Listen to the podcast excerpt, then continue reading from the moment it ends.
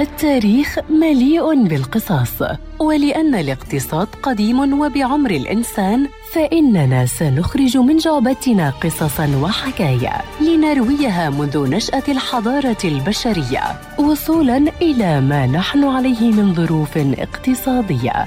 في بودكاست تاريخ الاقتصاد مع المدون الاقتصادي مجد النوري عبر إذاعة أجيال ومنصاتها المختلفة.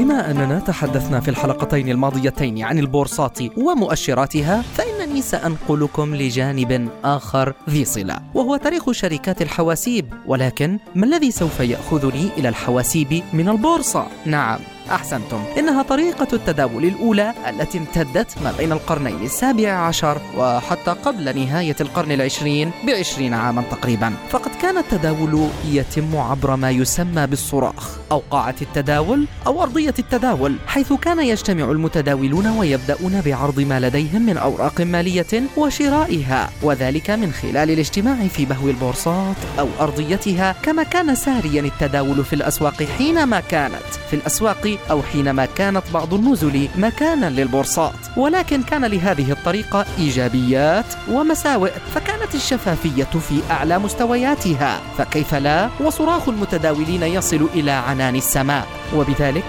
فإنه لا يوجد مجال للتلاعب في الأسعار ولكن حتى هذه الشفافية خلقت مجالا للتلاعب والمضاربة والرهانات المبنية على معرفة المعلومة من قبل من هم في الصفوف الأولى ممن يهتفون. وبقي الحال على ذلك حتى عام 1981 حينما بدأت شركة حواسيب بتجربة حاسوبها مع بورصة لندن. لتنطلق بعد ذلك ما عرف بالتداول الإلكتروني ولكن من هي هذه الشركة؟ هذا ما سيكون عنوان حلقات ممتدة عن تاريخ شركات الحواسيب المشهورة